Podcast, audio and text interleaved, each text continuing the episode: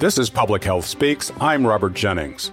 As our nation continues its slow recovery from the COVID 19 pandemic, public health professionals are now assessing the effectiveness of our public health interventions and what can be improved to address current and future health threats. Despite all the concern about Omicron and vaccine effectiveness, right now the vaccine does still appear to be working very well, even against Omicron, to prevent people from having severe illness.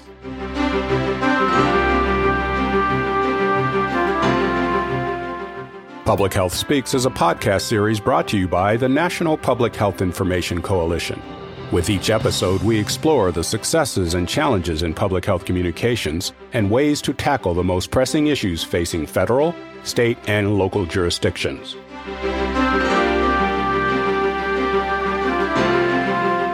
Joining me today is Dr. Marcus Plescia, Chief Medical Officer at the Association of State and Territorial Health Officials. Dr. Plescia provides medical leadership and expertise across the agency and helps coordinate ASTHO's work with the Centers for Disease Control and Prevention and each of its other affiliated partners. Welcome, Dr. Plescia. It's great to have you with us today. Thank you for having me. Well, can you tell us a little bit about ASTHO, who it represents, and its mission? Sure. ASTHO is a membership organization. We represent the leadership of state and territorial public health departments and that those leaders are the state health officials, but also their deputies and, you know, members of the executive team. We represent them with professional support. We also do a lot of technical assistance for states through grants from the CDC. And then we have a government affairs piece of ASTHO that represents and lobbies for them in the federal government. Well, thank you for uh, laying that foundation for us. And Dr. Plescia, it has been a long journey in our nation's public health response to COVID 19, and the public seems to be tiring of COVID 19 public health interventions as the Omicron variant rages. What advice would you give to those who say enough is enough? Let's just move on. Well, just moving on would come at a significant cost. It would come at a significant human toll. And, you know, I, I think when people really think about it, nobody wants that. So, yes, we're tired of this. It's been a travail. It's been a very difficult time. But, you know, it's at times like these when societies and individuals show their strength. And, you know, we really are at a place now where that's what it's going to take. We're going to have to decide that we have the, the fortitude and that we have the strength as a society to see our way through this there is light at the end of the tunnel, I would say. I mean, this is going to be with us for a while, but things are getting better and, you know, we're in a much better position. And so that should give people some, some hope but we've got to stick with it a little bit longer or the, you know, or we're really going to see some, you know, sort of dire consequences. So on that thought, public health has been careful not to conflate COVID 19 with the seasonal flu. Yet, as we inch closer to an endemic phase of the virus, should the public prepare for annual vaccinations for the emerging variants of COVID 19, much like the flu? It's a little hard to say exactly what the vaccination schedule is going to look like in the future. But yes, we anticipate that COVID will be circulating in our world for some time now. And everybody's seen how once you think you've got the upper hand, it, it you have a variant and it eludes a lot of the things we have in place. So we know how to do that. We know how to do that with influenza. And so, yes, it's probably is uh, going to be a scenario where we have to have another vaccine on a regular basis, just like we do with influenza. Uh, those will probably be reformulated vaccines that are a little different, so they match up with whatever is circulating a little bit better. But that's the part where it's difficult to say. Right now, despite all of the concern about Omicron and vaccine effectiveness, right now the vaccine does still appear to be working very well, even against Omicron, to prevent people from having severe illness. Well, on top of all of that, misinformation and disinformation has become a significant public health threat.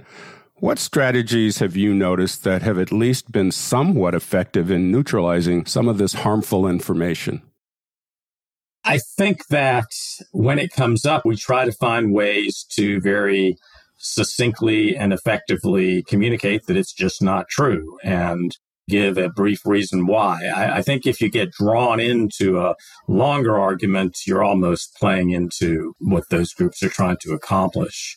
I'm not suggesting we could ignore it, but one has to keep putting all of this kind of behavior into context. I mean, you know, this is really a very small proportion of the population still. I mean, it's bigger than it than we might think, but it's still by far a minority of the population that is spreading this disinformation. And even the people who are following the disinformation, I mean, that's also a, a minority of the population. So we have to keep in mind that, you know, 70% of our society is doing what we ask them to do and they understand why.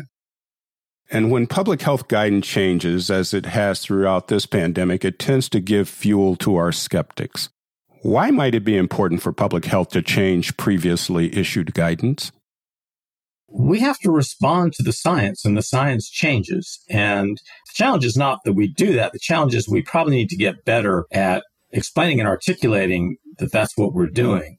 You know, I think the worst thing that happens is when people out of pride or arrogance, you know, stick to their view and refuse to budge, even when there's a lot of evidence and knowledge that begins to suggest that was wrong. You've got to be, if you're a good scientist, you've got to be able to step forward and say, we were wrong about that. Here's why we were misled, but you know, here's why we've realized it was not the correct action. And here's what we're going to do. And uh, my, my sense is every time you do that, you say, this isn't going to be the last time that we're going to have to change things because, you know, in some ways, this approach of ever being on the change and ever making refinements is, is probably the best way to come at a problem. Well, you've touched on your experience in the past, and it appears this pandemic has forged a closer alliance between clinical medicine and public health. In what ways have you seen this change occur? Well, first of all, you know, there is a sense of camaraderie. I mean, we are doing very different things. I think that those of us working predominantly in public health really respect the people doing clinical medicine, particularly those in more intensive hospital based settings where they're really, you know, sort of on the front line of dealing with people who are very, very ill and, and encountering a lot of human suffering. So we certainly respect that role. But I think there's a similar respect that this is a situation that the way out is not to just treat your patient until they get better because the patients just keep coming. This is something where we need to kind of go upstream, as we like to say, and try to solve the problem at its genesis and prevent it from continuing to happen. And I think that the clinical medicine has really come to appreciate that more and more. And the result of that is, you know, we've certainly seen a lot more participation in things that we need them to do. You know, some of the problems we've had with not having very good data, you know, one of the things I focus most on is this real lack of good race and ethnicity data when we're trying to make sure everybody gets treated the same way. It's hard to do that when you don't know the race and ethnicity of various people that you're treating. I, I, think the clinical community has really began to rally and understand why we need that and making more of an effort to report that data and report it well. So those are some of the kinds of things that are occurring that we've also seen clinical leaders step up into public health positions. And that's very helpful. People who have that clinical experience, uh, they, they capture the public's attention. They have a lot of credibility. Well, let's hope that this newfound alliance just continues to grow even beyond this pandemic. And so I'm going to ask uh, one final question. What should public health be prepared to address from a population health standpoint once COVID 19 is no longer a significant threat? And are there some vulnerabilities we need to be on the lookout for? Well, there are lots of things that we have to shift our attention back to that we just weren't able to deal with in, in, the kind of depth that anybody wanted. I mean, we had significant problems going on with addiction, first with opioids, now with a wide range of substances. We have major chronic disease issues that, you know, continue to be probably the biggest killers in our nation. But the thing that really has been brought into the public spotlight is health equity and health disparities the difference in how COVID has affected and brought suffering and brought death to populations who are of different racial and ethnic groups, to people who are lower income. I mean, I think that has caught a wide range of the public's attention. I think it's gotten the attention of policymakers.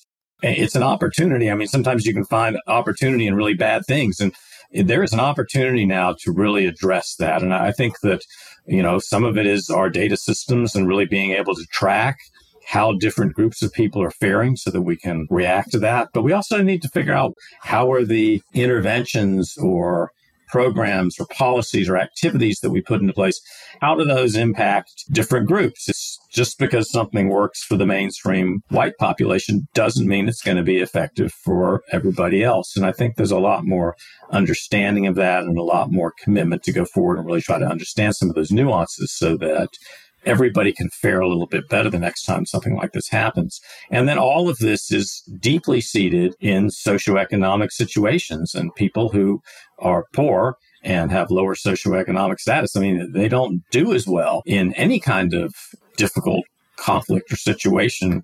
I mean, eh, we've done particularly badly with this. I mean, we expect they won't do as well, but it shouldn't be this kind of really significant disparity between you know people who have resources and people don't who don't have resources. And these are societal issues that public health is very interested in and is, tries to be articulate about because of the implications they have on health.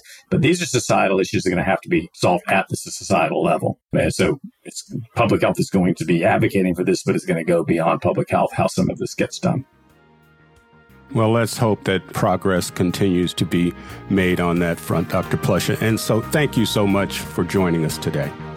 Thanks for having me.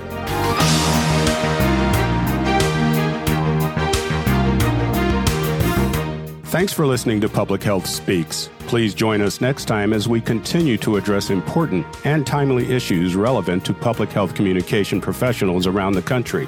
If you like the show, please share it with your colleagues. And if you have comments or questions, we'd love to hear from you. Email us at info at nphic.org. That's info at nphic.org. This show is a production of the National Public Health Information Coalition. Thanks for listening.